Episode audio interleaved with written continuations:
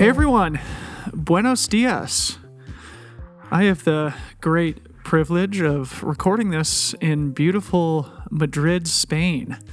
It's a glorious Monday morning here. We're about two days removed from my finish this past weekend at the Transgrancanaria 128K. Of course, an ultramarathon that traverses the length of Gran Canaria, an island off the coast of Morocco. It was a real treat to be able to to race uh, again in this event and have a solid outing. And even more of a treat is to bring you this episode with the four-time champion of the race, the icon, Mr. Pau Capell. Pau, of course, a Spaniard, UTMB champion, only 28 years old, but has amassed a resume to rival many of the top runners we've ever seen in the sport. And he's just got so much more time and room to improve in his own career, which is quite a scary prospect for those of us who aspire to compete with him. But aside from being a great, great athlete, obviously, Pau is also a true gentleman. He's a real pro. And I had a great privilege of being able to sit with him and chat with him about all the things that, that make him great. And I hope this goes a long way to helping to introduce Pau to more of an English speaking, maybe American audience. Uh, he's really uh, a true champion and somebody who I think really exemplifies the spirit of the sport. Uh, in addition to being uh, a truly great athlete, he uh, he's really a good person too, and it comes across, I think, in this interview. We talk, of course, about his race over the weekend, in which he tied with friend and fellow Spaniard. Pablo Villa. We talk about his training and racing strategies. We talk a bit about his UTMB uh, championship from last year and look ahead towards UTMB again this year. So I really appreciate Pau sitting down with me. We only had about 40 minutes to chat before we both had to run in opposite directions. Uh, but in that 40 minutes, I think we packed a lot of useful information in here. So I hope you guys really enjoy it. And then at the end, I think what I'm going to do is also just record a longer outro where I'm going to comment a bit on the women's race at Transgrancanaria because I think there's a lot of interesting things that happen there that are worth discussing, including uh, Kaytlyn Gerbin's amazing win.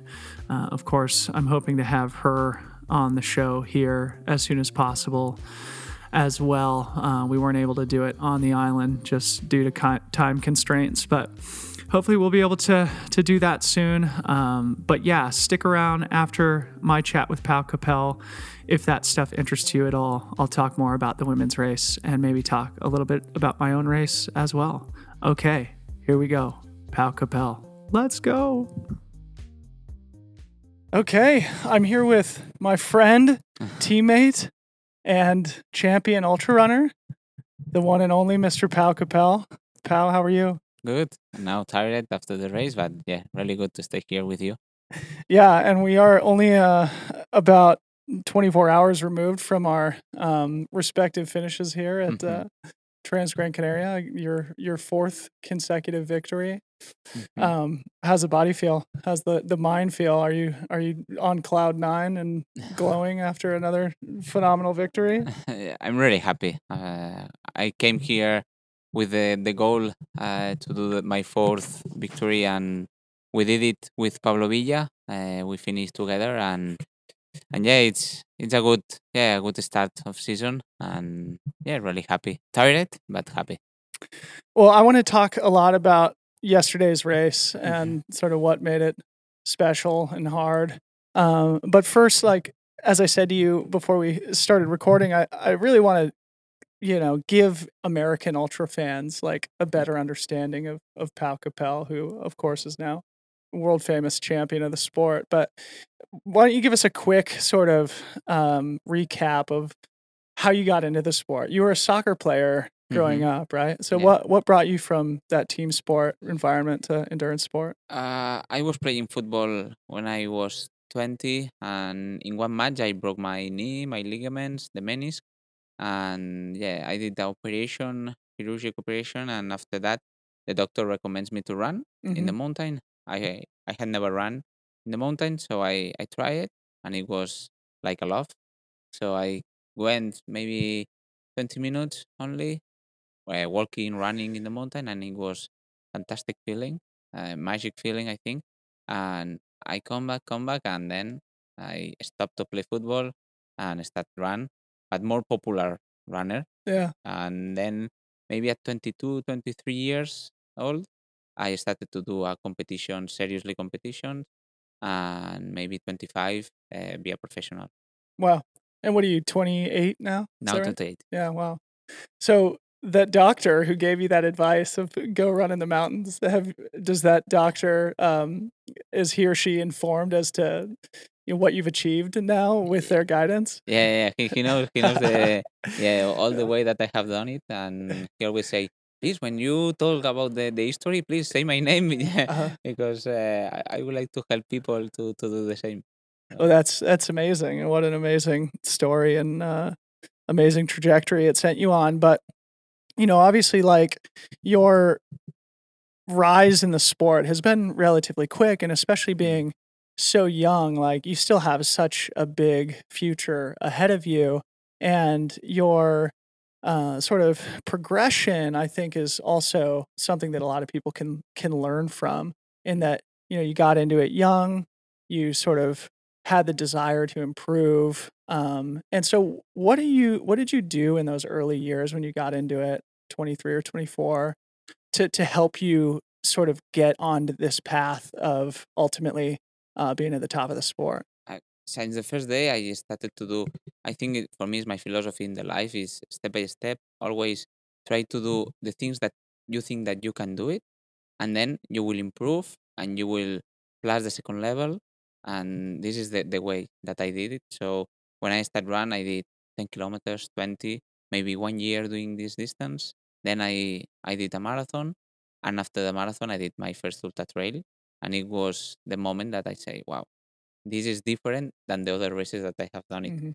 And that's why I'm ultra trail runner because you run, you run a lot of hours, but also you live other kind of things than the other races that you can do. So I think that we did a short career to now, but always step by step and doing less to more. So just like constantly trying to work on ways to Mhm. improve. What specifically like do you have a coach Yeah. or and how has that impacted your evolution and improvement? So I have a coach since I started run Mhm. and it's the same coach. It's Mhm. a girl. In I meet her in a race uh, in one of my first ultra trails. Mhm. She was my referent in, in ultra trails in Catalonia, and I meet her in a restaurant. I remember that I went to the table of her and uh, she was taking dinner with the with uh, the partner, and I went there and and said, Laya, uh, I meet you. I know that you don't meet me, but I would like to train with you. Please, uh, you want to be my coach? and we started a, a really good relation and now she's one of my best my, Mhm. my best friends and is my coach and i think it's really important to improve have a coach Yeah. if not i'm sure that i will i will not be here because i love sport i love to train sometimes i train too much and she is the yeah my leader when she says pau please don't train now uh, rest a little bit or train three hours only or not Yeah. seven hours per day Yeah. so it's for me it's really important Yeah, it's really a good point and something that I've always thought myself and something that I always recommend to people too because I'm sure like me you also get the question all the time of like what advice would you give me to Mhm. sort of like improve as a runner and the thing that I always say is hire a coach, you know, because for me in my career it was the same thing. Like first couple years just gaining experience, gaining fitness, I I started to just continually improve, but Mhm. then once I ultimately got connected with my coach, it was like the improvement curve just took an abrupt turn upwards in a way that was really like fascinating to me and and Mhm. so I you know I think it's important for for people to hear that from from people like you too to you know to not being afraid to to reach out to people as you said with your coach she didn't even know who you were and you just approached her and said hey will you be my coach and now Mhm. you guys have a an amazing relationship and Yeah. friendship which is the same with me and my coach in fact my coach Jason Koop flew all the way over here just to sort of cheer and spectate uh, the race, which is Yeah. an amazing. It's just a really important dynamic to have. So, in talking about training, you know, and you saying that sometimes you maybe train a little bit too much and your coach has to supervise you a little bit. um, you're one of the few athletes in the sport who doesn't really publish all the the training Yeah. on on Strava and stuff. Yeah. Can you give us, but like for those of us who follow you on Instagram, like on your stories, you know, it seems like Mhm. you're you're always training, right? You do big volume, you do a lot of cross training, you're in the gym all the time. Mhm. Can you give us a glimpse into sort of what your your training is like, and, or maybe like what your um, yeah relationship is with the coach and and how she sets all that up for you? Normally I- have a planning per week, so we we have a I think good control of the trainings and with the performance if I have some problems or not. So we try to adapt all the trainings uh, during the week. But I train for six hours per day, so in these four six hours I don't train hundred percent for sure. Uh, like you said, I, I do cross training in the gym, in the elliptic, in cycling. So maybe I do three hours running per day, and then I do two hours in the gym. And in the gym, we, we work with TRX, we work with some machines for the muscles, and and also cross cardio training with elliptic or cycling. So uh, yeah, I publish a lot of trainings in my Instagram, but um, I think last year I published in Strava also my trainings, and it was a mistake for me Really? because uh, I was publishing, I was controlling other athletes, that the other athletes control me, and it was more pressure than than enjoy, no? And What do you mean you were controlling other athletes? Uh, Like, looking, looking, uh, uh, I don't know, one looking- uphill. Yeah. Ah, he, he did, I don't know, Oh, he did that one faster. thousand yeah. positive yeah. in fifty minutes. Oh, it's too fast. I need to do it, and I Uh, want to try. And mm. if if you do, and you do fifty two minutes, uh, is wow. I'm not good. Yeah. He is better, and for your mind is is worse. Interesting. And I don't like to. I prefer to control maybe the histories Yeah. of Pablo Villa, for example, before Transgrancanaria. Yeah. Uh, I was looking Pablo Villa because I knew that he was training good Sure. and I was looking him the trainings and he published some timings and I was writing him, please, Pablo, stop because you are too strong. but it was more I, I prefer to only look yeah. the training and oh he's he's training and he's fast Yeah.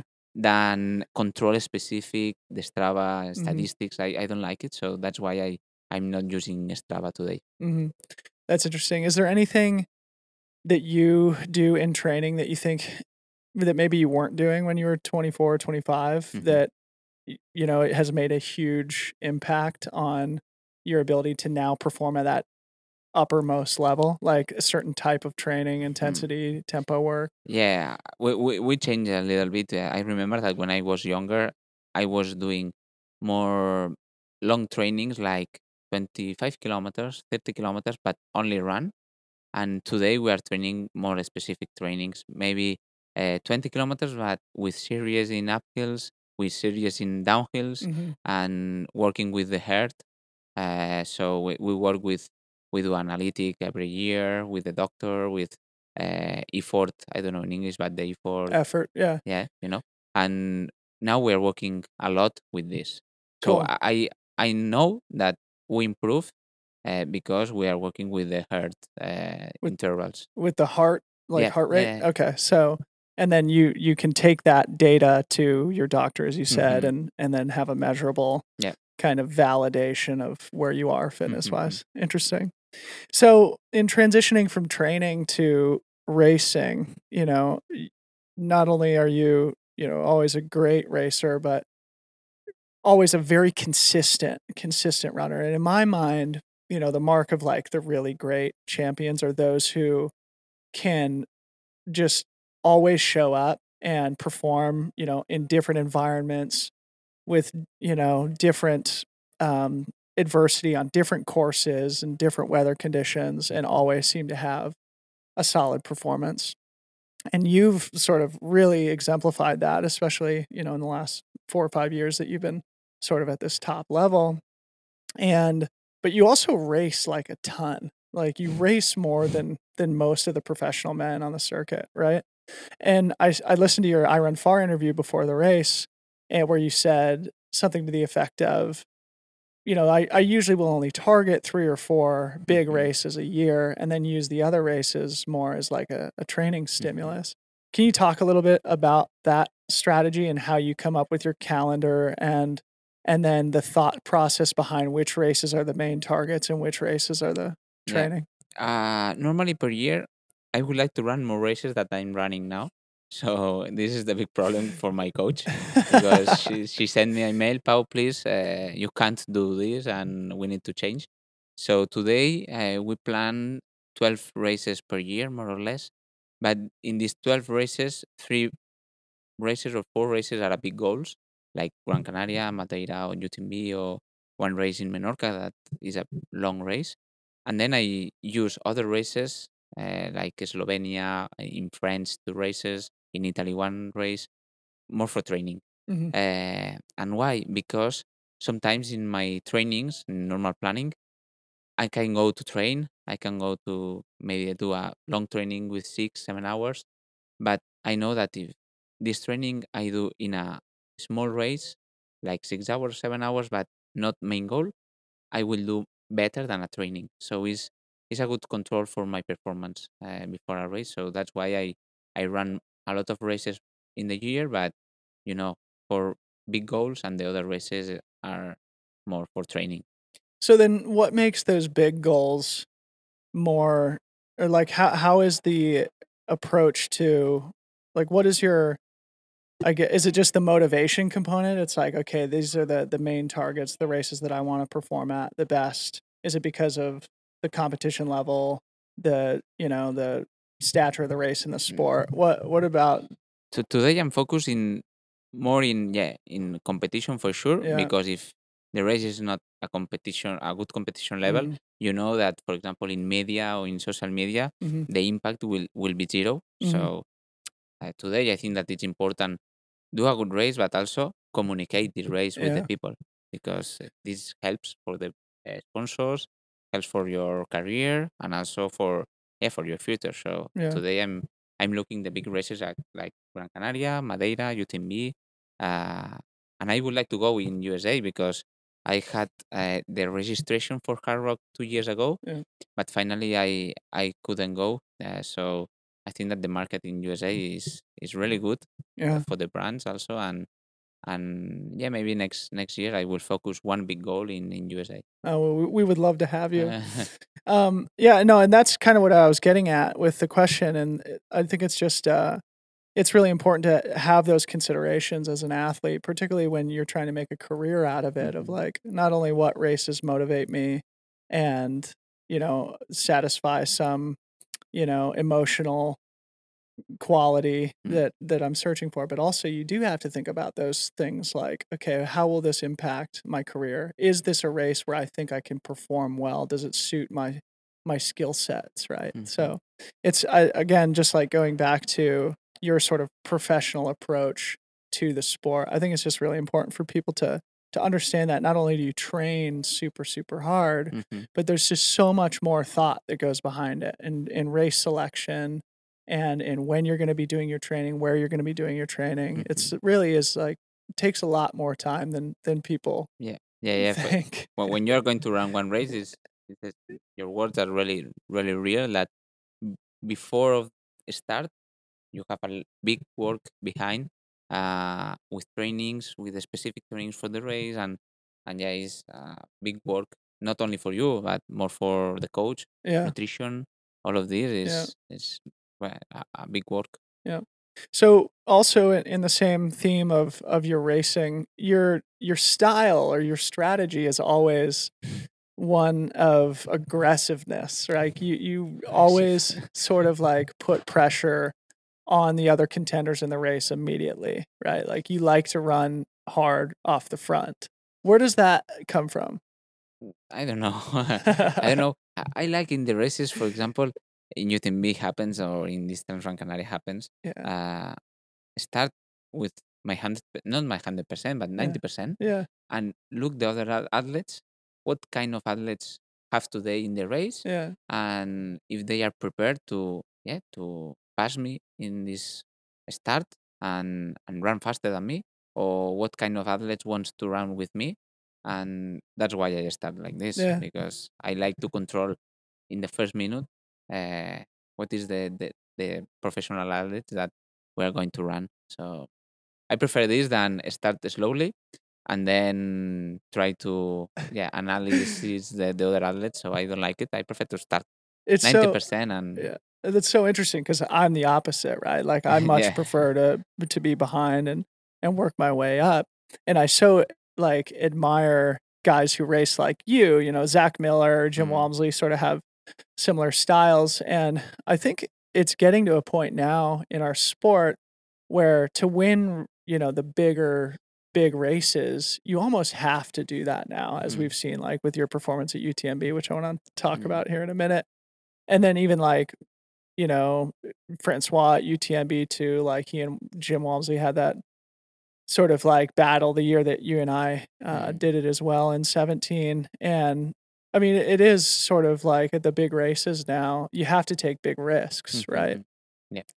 So the the mm, psychological aspect of that, do you find it energizing to to be like running off the front? Because for me, like if I found myself in the lead of a race too early, I would be constantly thinking like, am I going too hard? Like w- yeah, w- Uh, am I being stupid, Right? Yeah, but you know your body, you know Yeah. your performance, so you can control. If if you're running too fast, you know that you're running too Yeah. fast, and I think that it's is worse your position that you say no. I start maybe less because I prefer to control in in the first part of the race, and then I run faster. But you need to be really strong in your mind.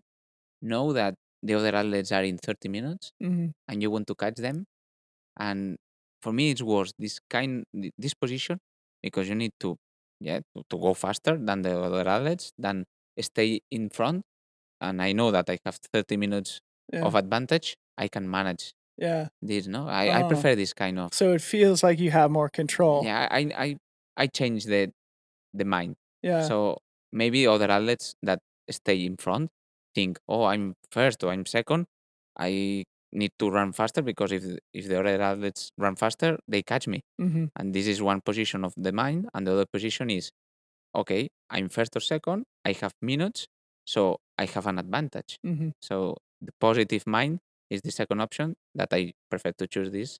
And then if i have 10 minutes of advantage i can run slowly i can recover 10 minutes. If you catch me you will catch me more tired than me because i Yeah. i will be maybe resting a little bit Yeah. and then if i want to to yeah to push more i will be fresh That's really interesting and sort of plays into what I want to talk about with UTMB here in a second. Actually, uh, we might as well talk about it now. I want to talk about yesterday's race too, but we can sort of finish with that. So, just to go back to last year's UTMB race, as a spectator and a fan of the sport, your run there was just like so incredible. Such an amazing race. you. So first of all, like with some perspective, how did that performance kind of change your life? I, for in UTMB, Yeah, I think that I arrived in my best moment of my life. yeah, Uh, it's the day that all the star- uh, stars, stars. all the stars are in the same way. yeah, I had my family, I had the girlfriend, Yeah. my friends. I had a good training, yeah, uh, and I don't know, we did the best race that I, I Yeah. could imagine. But not only me, eh? yeah, all the team. yeah. I arrived in the checkpoint, and all the family said the words that I needed. hmm And sometimes it's more important this than your performance. For Yeah. sure, you need to be with good performance in your hundred percent.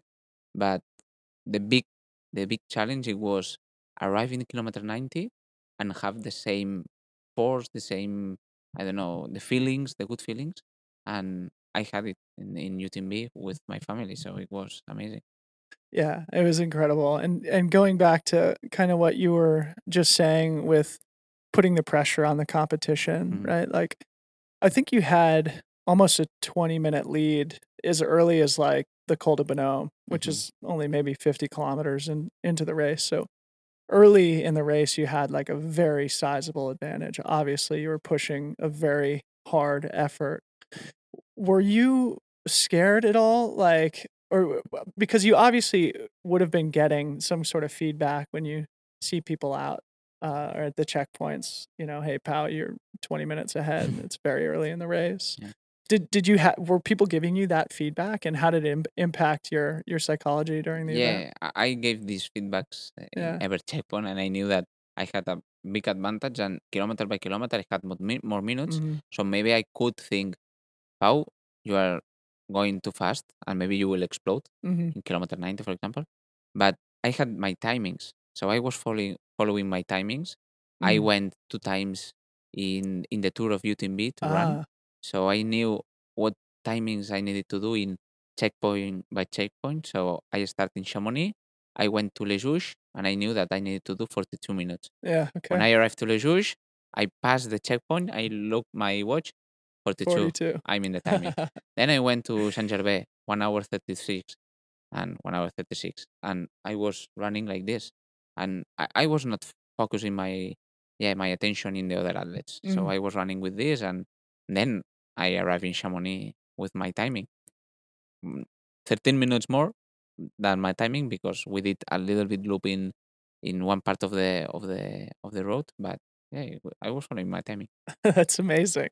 So you you were taking the splits that you ran in your Mhm. your training tours around the mountain Yeah. and implementing those into your Yeah, your I, I looked the timings of I, I, I say it because it, Yeah. it's true. Yeah. I look the timings of Francois D'Haene Yeah. when he won me in 2017. Yeah. I finished sixth, and I look the timings of Francois.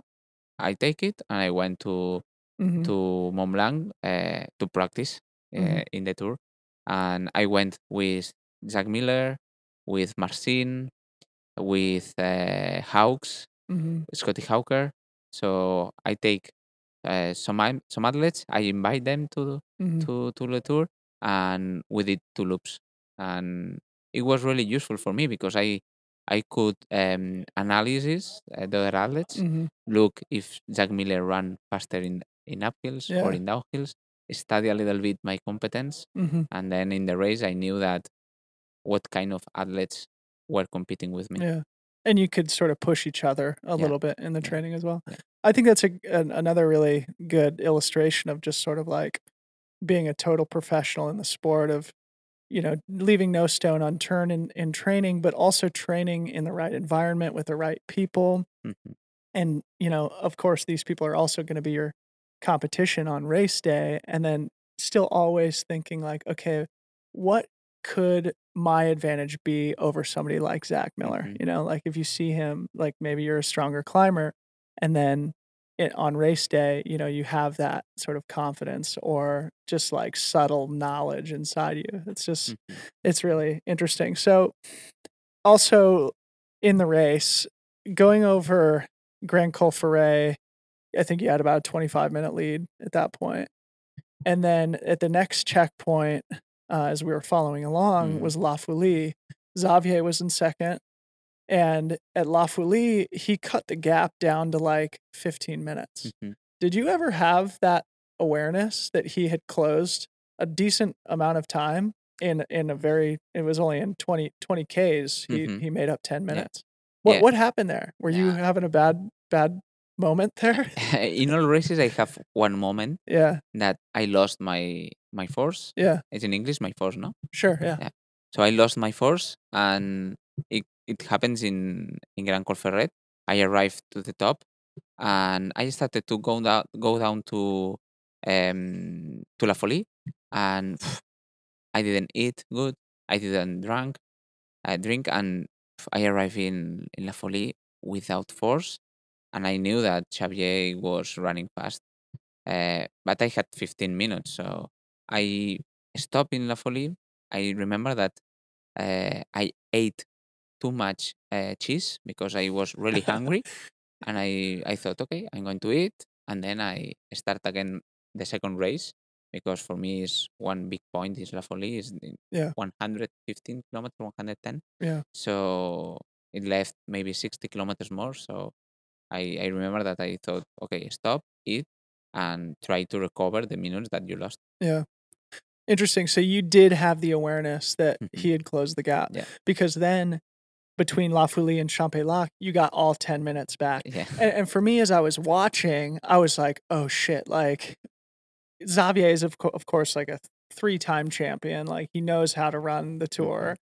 And, you know, for you taking such an aggressive strategy from the start of the race, it was sort of like doing the math in my head like, okay, it's 15 minutes now. We still have pretty much the hardest part of the course Mhm. ahead.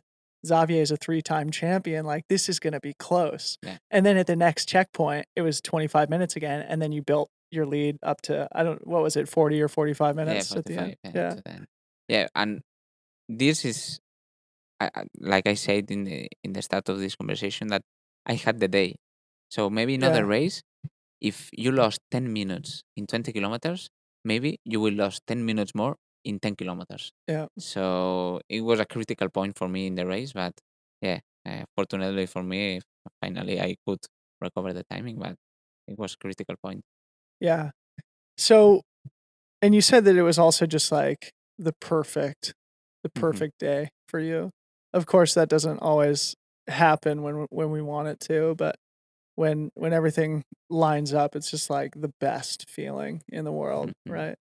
So, as you look back on UTMB, is there anything specific that you did in your training? Because I know that UTMB was also like your goal was to win the race mhm. last year, right? Yeah. So what does it feel like to to set that goal and the feeling like what is it like to actually achieve it? And what do you think specifically what did you do that really helped you to to be on the top step there? I think that I arrived really fit Yeah. in the race. So it was, I remember that I was looking in the mirror uh, without clothes and wow, I'm fit. And yeah, it was, yeah, all the stars are in line. So I, I don't know. I, I train a lot also. I train a lot. I remember that in one week, 300 kilometers, more or less, every week, Wow. or 250. Uh, and it was my training in July and two the two first weeks of August. So Mhm. I trained too much, but Right. then I when I was running the race, it was not really hard Yeah. run the UTMB Because you were because I so was fit. training a lot uh, weeks before. So I think that we did a good a good job, and also it's not only for for me. It's uh, the helpful is the coach, the nutrition, the Mhm. doctor, podologist, the physio. Yeah. There's a- you know the team of, one athlete. I run, but behind me it's Yeah. ten people, fifteen helping. Did you guys all have a big celebration to yeah, yeah. after the race, yeah, I invite them. Eh? That's great. I paid. That's amazing. So, I mean, we could talk about UTMB for a long time, but I know we don't have a lot, a lot of, uh, a lot of time here, and I want to talk about our our races yesterday, where of course you were able to accomplish your fourth consecutive win here at Transgrancanaria, and in a really kind of special race with you and Pablo. Can you just sort of give us the story of what happened at the front of the race? uh, in in the start, we start together. Yep. Uh, you know, you were here, Yeah. and I I knew that the Chinese, I don't know, the Pacquiao, I think Yeah. is the name, and and Jared, Yep. um, were in front. So I knew also that Pablo is really smart guy. hmm He's intelligent, and I knew that he preferred to stay behind us, controlling the race. And I knew that Jared and the Pacquiao were more, I don't know, motivated or more aggressive. hmm So after 60 kilometers, Pacquiao was left the race, uh, and Jared was more tired than I thought. Hmm And he, I think that in Tejeda, he lost the way, and after he was 20 minutes behind us. hmm And then uh, in kilometer 70, I was with Pablo competing. The battle was open, and he attacked me in in Roque Nublo. He was running too fast for me. I think hmm I couldn't follow him, and then he on the on the climb on up the to- climb to Roque, and he was three minutes of advantage. And then after Garañón, that you know that start the downhill to the finish line, yeah, 40 kilometers too fast. I catch Pablo. I tried to attack him again. I attack him. He was behind, controlling also this attack. And in the kilometer, I don't know, uh, 110 more or less, we were together in Ayagaures, the last checkpoint. Yep. And I remember that I asked where you were Uh-huh. because I knew that you were third. And where is Dylan? He's in uh, 20 minutes, 25. Okay. And I looked Pablo and I thought, Pablo, maybe I, I will attack again. yeah. Uh, but then in the uphill of Ayagaure, yeah, yep. is- is two kilometers of uphill, I did a little bit attack, uh, but he was running also Yeah. with me. And then we decided to finish together Yeah. because it was stupid. Uh, do more attacks uh, five kilometers before the finish. It was stupid. So I think it was. Sometimes you know, uh, you in ultra trail races, it's more normal than marathon or Mhm. half marathon races that you can finish with other Yeah. because it the strategy can change during the race. Yeah. So Well, yeah, and I think it's a it's a cool thing that happens in our sport at moments when it kind of is appropriate, right? Like you Mhm. guys were running together the whole race, pretty much, right? You're Mhm. both Spaniards. You've won the race alone enough Mhm. times at this point, Yeah. but but that's interesting too. And I think for people who will listen to this, just to get a little insight into that competitive spirit that happens at the front of the race and with the way that the sport is evolving now and becoming more competitive mhm, to where you're talking about actually you guys are attacking each other in different parts of the race. You Mhm. know, it's not as if, oh, he's just stronger on the uphill, I'm stronger on the downhill. But like you're actually putting thought into like, okay, I'm gonna try and drop this guy mhm, here. And Pablo and actually Pablo and I at TDS two years ago ran Mhm. together for like probably 80, 80 to 100 kilometers of that race too. And it was the same thing. It was like constantly like trying to drop him and him trying to drop me. And um, yeah, it's just like the sport has gotten to a point now to where like you really do have to be ready uh both physically and like psychologically to Mhm. to take those risks in the middle of the race and for both of you guys to sort of take your own risks Mhm. and then to not be able to to break each other and to just finish in solidarity Yeah. is uh it's a really cool thing Yeah, that's it. Eh? It's, it's this. Uh, you you try, you try to yeah to do the best attack that you can do it, and when you try and you look the other athlete and you can see that he's following you, and when he try you follow him, yeah it's like today maybe uh, we can't uh, finish with other kind of finish that finish together. hmm So that's why we finish together. that's great and it was an amazing performance for him too Mm. and uh now you guys will will face off again at at UTMB at the end Mhm. of the summer Maybe, and just maybe in UTMB we will not finish yeah, yeah, that's not allowed. Not at UTMB. But I was thinking about it this morning, um, just about your guys' performance this weekend and just the the field that's assembling uh, for UTMB this year, where of course you're going to be going in as the defending champion. Pablo will also be one of the Mhm. main contenders. And when you think about the other top athletes in the field, uh, one of the things I've noticed is that a lot of them are doing another 100 miler very close to Mhm. UTMB. So, like Tim Tollefson's doing Western States, Mhm. Francois and Xavier are both doing Hardrock. There's a couple people I can't remember off the top of my head now. But, you know, I don't know. It's just something that I'm thinking about in the dynamic of the, you know, the top end of the field because obviously having all those top, top athletes going in, uh, you know, it might come down to like who has, you know, structured things the best, right? And if somebody comes in a little bit tired at UTMB, like you you get exposed. Mhm. So I'm sure that's uh, your main objective again for the season, and I can't wait to to watch it. And I think Pablo will also be a a big Mm. factor to look out for.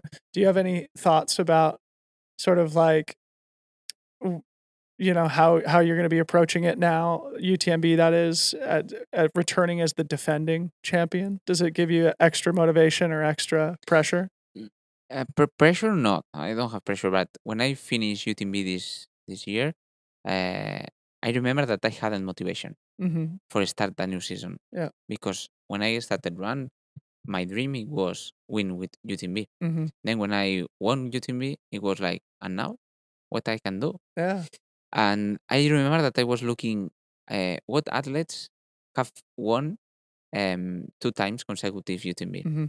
and it's Marco Olmo and Kilian. And I thought, okay, maybe this is your new goal. yeah Try to be the third athlete that can win two times Mhm. consecutive UTMB, and is my motivation, my new new motivation.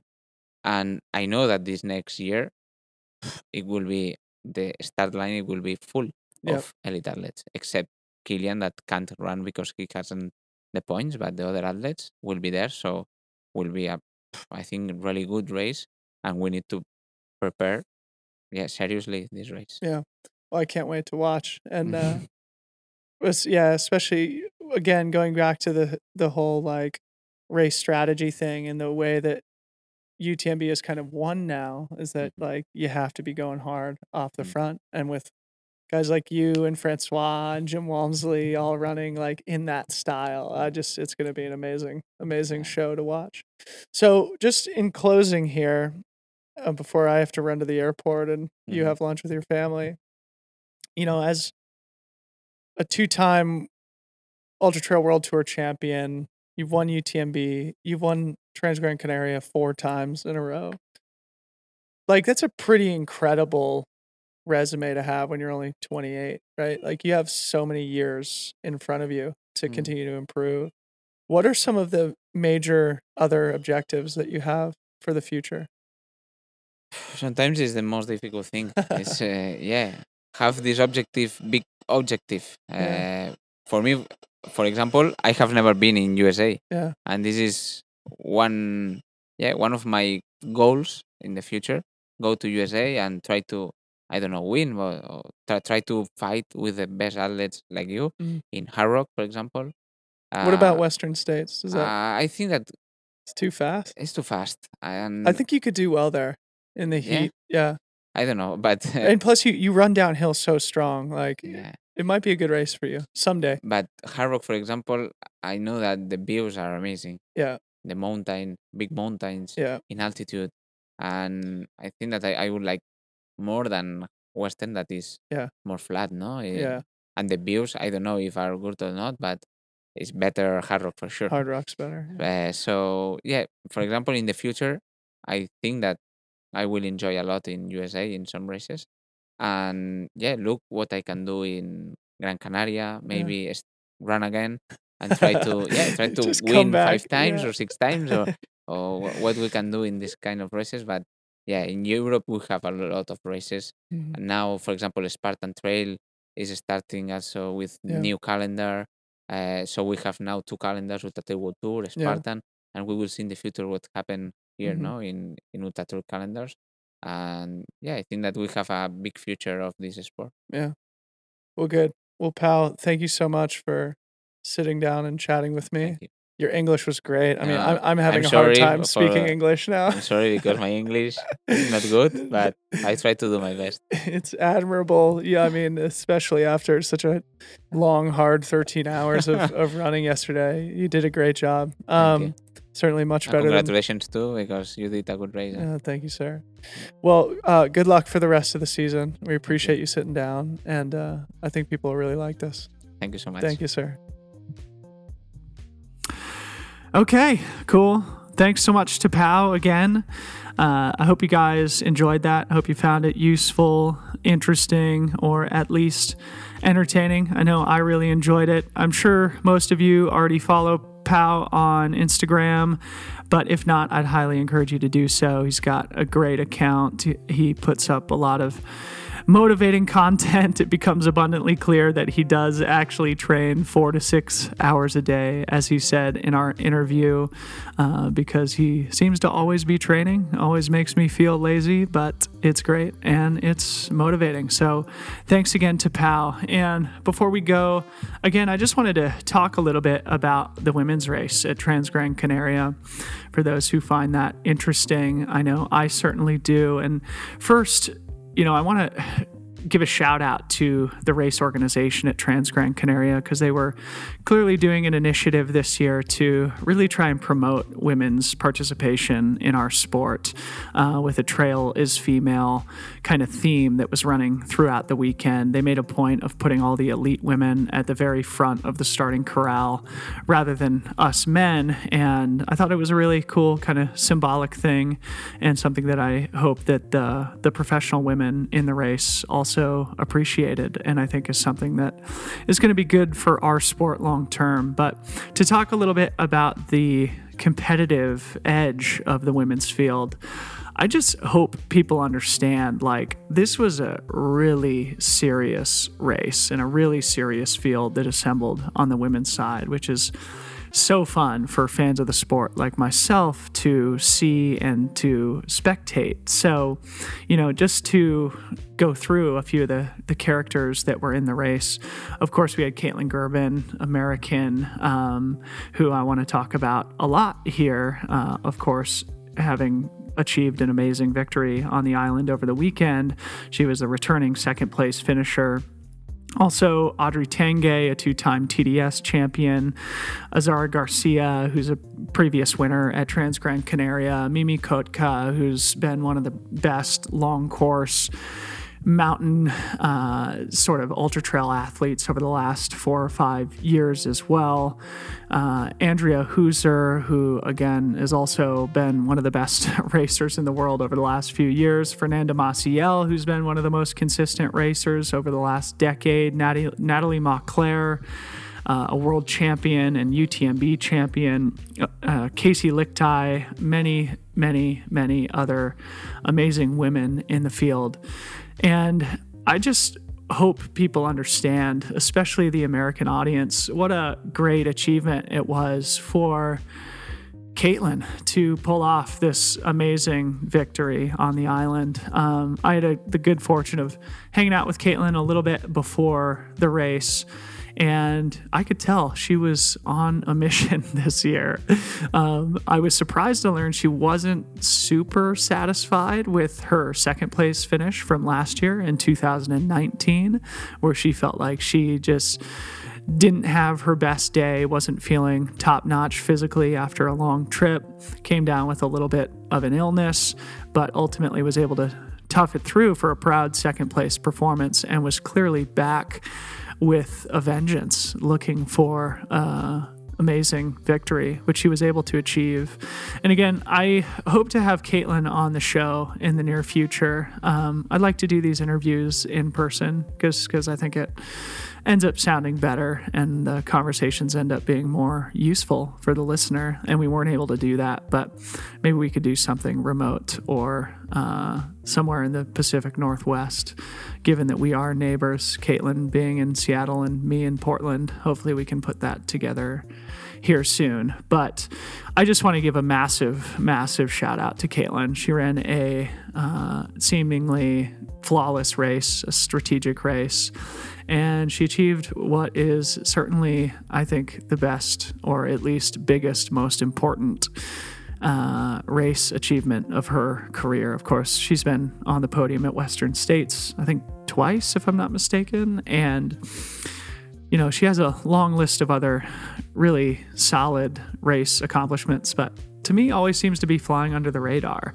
And I don't think that's going to be possible anymore. Kaytlyn also won the um, Coastal Challenge in Costa Rica uh, just last month, which is a multi day stage race, also in very hot sort of tropical conditions, which I think set her up for success at Transgrancanaria as well. But with those two back to back victories to start off uh, her campaign here in 2020, I hope everybody else is taking notice. I think uh, her main objective for the season is going to be UTMB this year, and I honestly think she's going to be one of the main contenders in the field. As I said in a previous episode, the American contingent on the women's side heading to Chamonix for the full UTMB this year is incredibly stacked, but I would certainly put Kaytlyn near the top of that list, and I can't wait to keep following. Shout out to the rest of the women who also performed admirably on the mountain. It was an incredibly deep and competitive race. Um, the the podium was only separated by I think about 15 minutes, which is pretty close in a race of that distance and technicality and difficulty. So it was quite competitive, which again is really cool, really cool to see. Um, and just to say a few words for people who are interested in how things went for me. Yeah, I'm super, super happy. Uh, I was able to finish third place in what was just a solid all around day, uh, something that I was not really expecting, and something that comes as an enormous relief. For those who follow me, you know that the last year plus has been filled with a lot of hardship, injury, adversity, stress, emotional stuff, just a lot of um, difficult things and um, yeah, a lot of self doubt. And uh, I was able to go have a race that both was really proud of and that leaves room for improvement, which is basically exactly what I was looking for. I did an interview with Bryon Powell at iRunFar afterwards, which you can see on their website. Um, but just to kind of repeat a few of the things that I that I said there, my main goal going into the race was to basically just go have a solid run. You know, not try to put myself in contention to win, not try and set any ambitious goals, but to just go enjoy the process, try and have a solid day, make as few mistakes as possible, and enjoy every step of the crossing of the island. And I'm really happy to say that I was able to do so. And while I still don't feel quite 100%, it feels really good to know that I'm not nearly as far off top form as I've felt for the last year. So, for those of you who are spectating and cheering at home, I want you to know that I really appreciate it and I'm really excited to to build from here and keep moving forward here in 2020. Okay, that's enough for this episode. I really appreciate you guys tuning in and hopefully we'll have more good content coming to you very soon. Okay, all the best.